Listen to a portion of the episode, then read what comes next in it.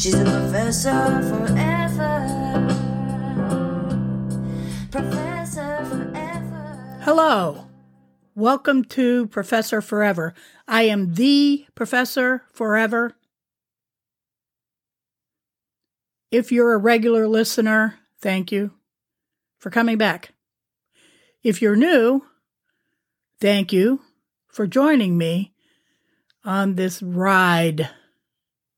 This podcast is like a ride for me as I record weekly musings, some cultural references, some feelings that are all adhered to me and those of us in this age. Thank you all. One time, a girl was riding with her father in the car and she saw a sign above a bar. And it said bar, but it was upside down. I think it was a neon sign, if I remember the story correctly. And the girl said to her father, Why is that sign upside down? And the father said, So the drunks could read it. There's another father who is seen in many homes in this day and age who says to his children, especially to one of his sons, go F yourself all the time. There was a girl who had a father who took her what he described as bumming every other weekend. It involved getting a haircut, seeing the man's mother, and then going to a bar with his daughters. One kid had a father whose one kid's father took him to the train station, teaching the kid how to drive a stick shift. And when he got to the train station, he said, You, you did a good job learning so quickly. Now drive home. And then the kid had a feeling that was the last time he was ever going to see his father. And he was right. One father that I've heard of smokes weed a lot with his 18 year old daughter. These are all stories about dads. Dads that I know about. Three of these dads are related to me. One is related to my wife. The other one is a character on TV. If you listen to my last episode, it was called Barzaholic Lesbian Lounges. I got some feedback after that podcast, and a friend said to me, Maybe you just don't like women. Maybe you just get along better with men. That has really got me thinking about men and over the last couple of days about dads in particular. I think the dad concept is coming from also watching some shows on TV.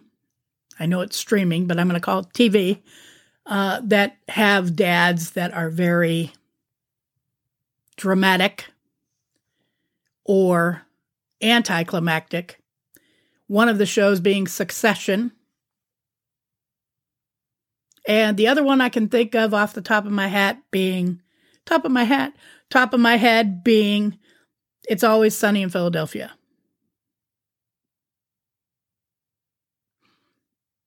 Both of these shows bring a lot of material about dad and dadding and dadage, which I'll coin to mean dad baggage, to the table. It got me looking for dad stories and looking for dad material. And I found out there's actually a thread on Reddit called Daddit.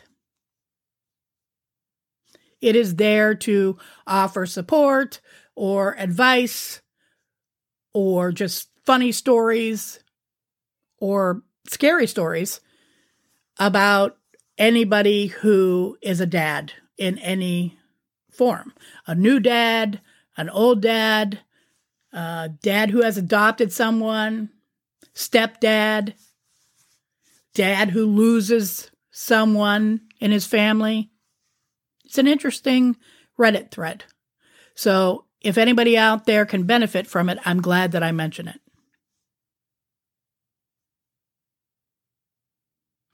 It makes me wonder about things. For example,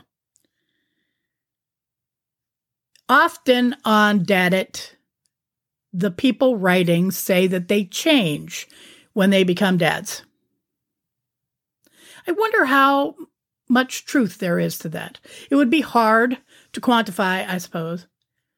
But if it's true, and I have seen some people change when they become a father, if it is true, how long does that change stick? Is it a permanent change?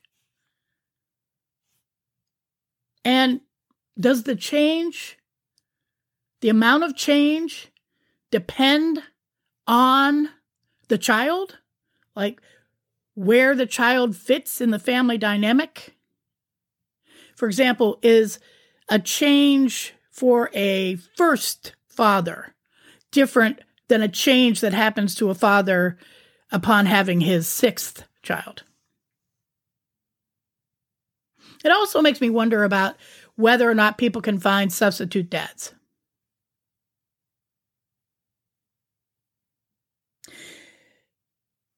I lost a dad when I was young, and I think that I tried to look for substitute dads.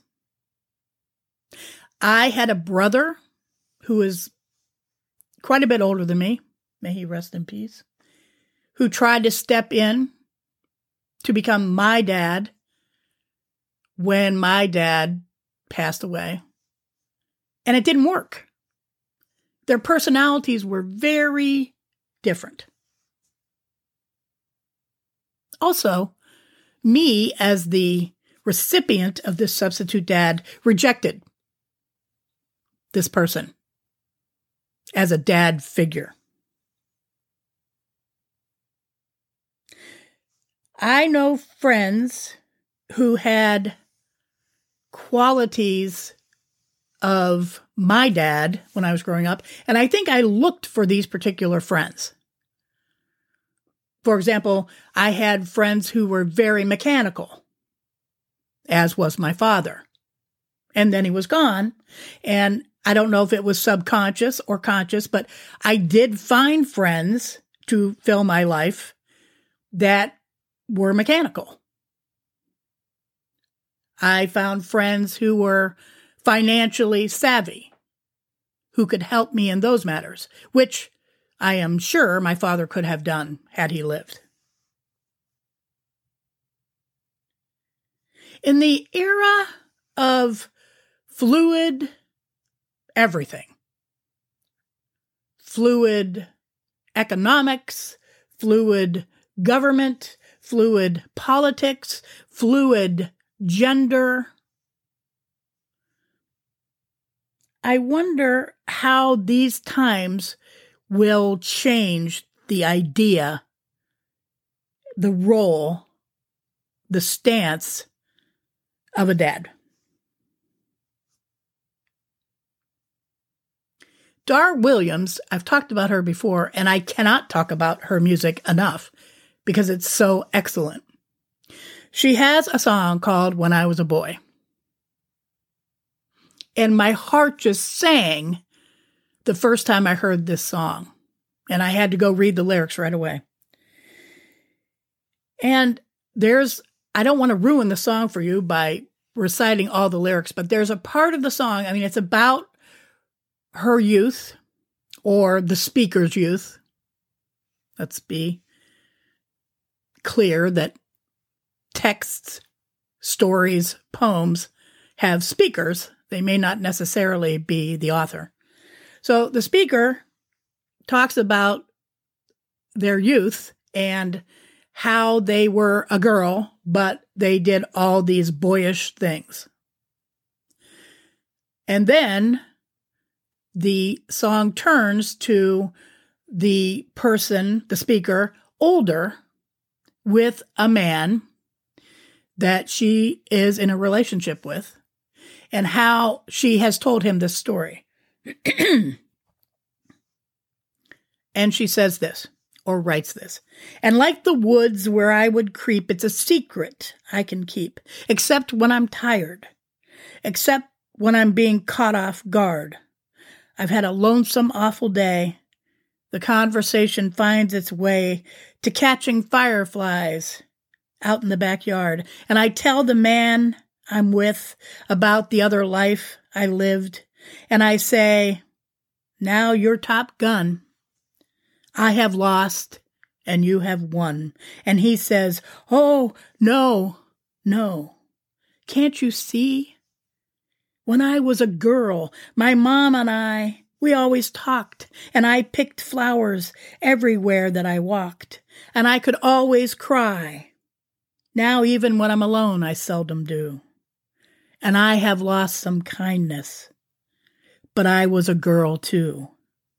And you were just like me, and I was just like you. What a fabulous pretext for this era written decades ago. When about 25 years ago or so, I was sitting with a friend and we were talking about some deep things. And he said to me, You know, I don't think you have any gender. You are like a genderless being. And I had never heard of such a thing at the time. And at first I thought, well, that makes me seem very strange and I I don't know how I feel about this. But then he said, Well, I'll tell you this about it. I feel like it's an evolution of humans. I feel like you have an evolutionary advantage. And then I liked what he had said. And I thought more about what he had said. And I believed what he said. I never put a name to it. Although now I feel like I can say, because the discussions have evolved this way, that I am a gender. The A being absent, right? That prefix, a gender. I don't really feel female, nor do I feel male. I just feel like me. And I guess some people would call gender fluid because I suppose on certain days with certain moves of the day, I might be more female than male, or more male than female?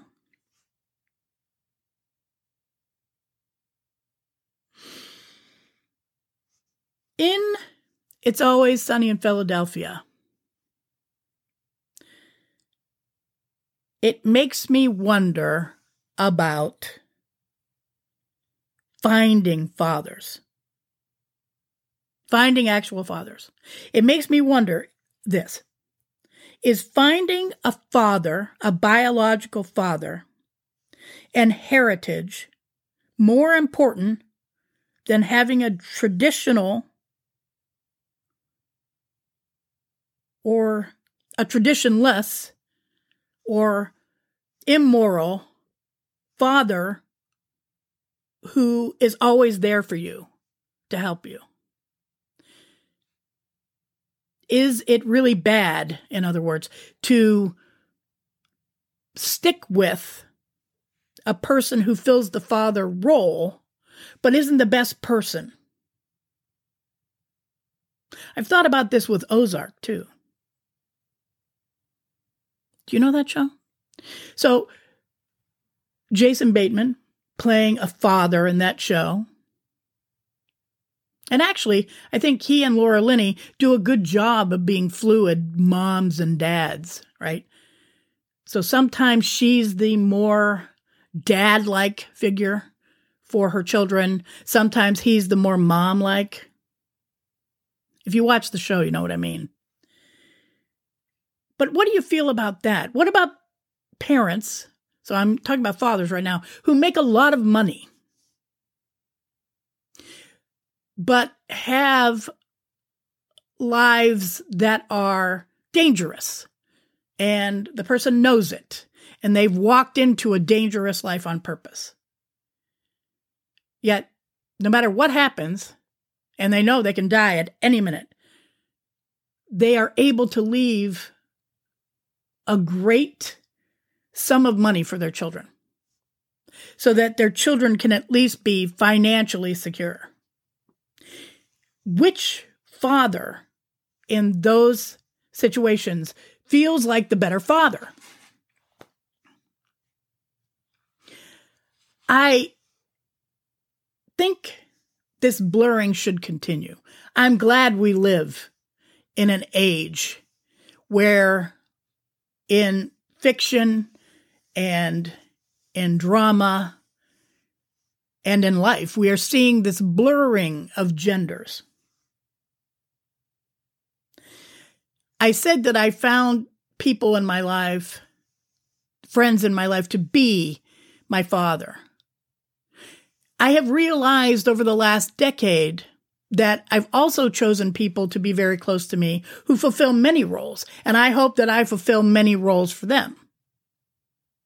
I said to a friend one time, You know, my partner, I realized that I wanted to spend my life with this person because sometimes they are my lover, Sometimes they are my sister. Sometimes they're like my brother. Sometimes they're like my father. Sometimes they're like my mother. And I feel like I do the same for them.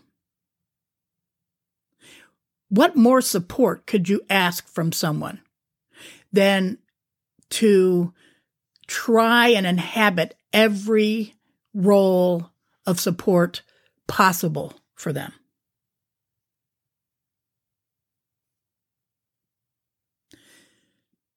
Of course, this evolution was not invented by Dar Williams. You know, even Emily Dickinson writes about being a boy. Oh, I feel like she would have made a very interesting father. You know, she has this great poem about a snake, a narrow fellow in the grass, or that's how people title it. But she says about this narrow fellow in the grass, he likes a boggy acre, a floor too cool for corn. Yet when a boy and barefoot, I more than once at noon. And then she goes on to describe having a mental burp. How the snake moved away from her and she saw it as a whiplash unbraiding in the sun. So she calls herself a boy, a barefoot boy. And you know, sometimes when you look up Emily Dickinson's poetry online, people change stuff. And I noticed one time when I was going to teach this poem that somebody changed boy to child. Well, I think that it would be appropriate now for all of those websites to go back and put the actual pronoun in noun, male oriented noun that Emily chose. Back to the list of dad stories that I began with. Did you notice that I told all of those stories in third person? Just a little mini lesson on writing, creative writing. If you have a confessional story, oftentimes it's more effective emotionally if you write that story in third person. Without having a three session class about it to explain why that is, I'll suffice to say that when you hear a third person statement, you can relate to that a little more quickly than you can to trying to place yourself into the speaker's mind. You can say to yourself when you hear the he, she, they, I know people like that. When you hear an I did this or I did that, it removes you somewhat more from that story. After I wrote down those stories, I decided to come up with a little list, a little array of qualities that I feel like people could use to determine what kind of dad they are, or they had, or they could be if they're not a dad, or they're not male, but could be dad like. So the list that I came up with, the array, says the first thing is you decide if the dad that you're investigating the dad concept you're investigating is a solo parent, a duet, and what kind of duet, or a two plus parent. Remember that show, Council of Dads? I never thought that that worked, having that council. And I only watched it for a couple of episodes because I didn't think it worked. But maybe there are two plus dads situations or dad like situations that I'm not aware of. Okay, so that's the first attribute that you decide. Then, are they funny or are they serious? In my story, the first story that I told about the dad telling the girl about the bar sign, that dad was funny. Is the dad you're thinking of funny or slash serious? And I know these are binary lists, which are not acceptable. But just for this little experiment, let's go with it. Are they aggressive or are they passive? Of course, the story that I told about the father saying F you to his children all the time, and it is that TV show that I mentioned, that's an aggressive father. Is your father more passive? I feel like the story about the father who chilled with his kid by smoking weed is an example of a passive father. Are they chill or are they manic?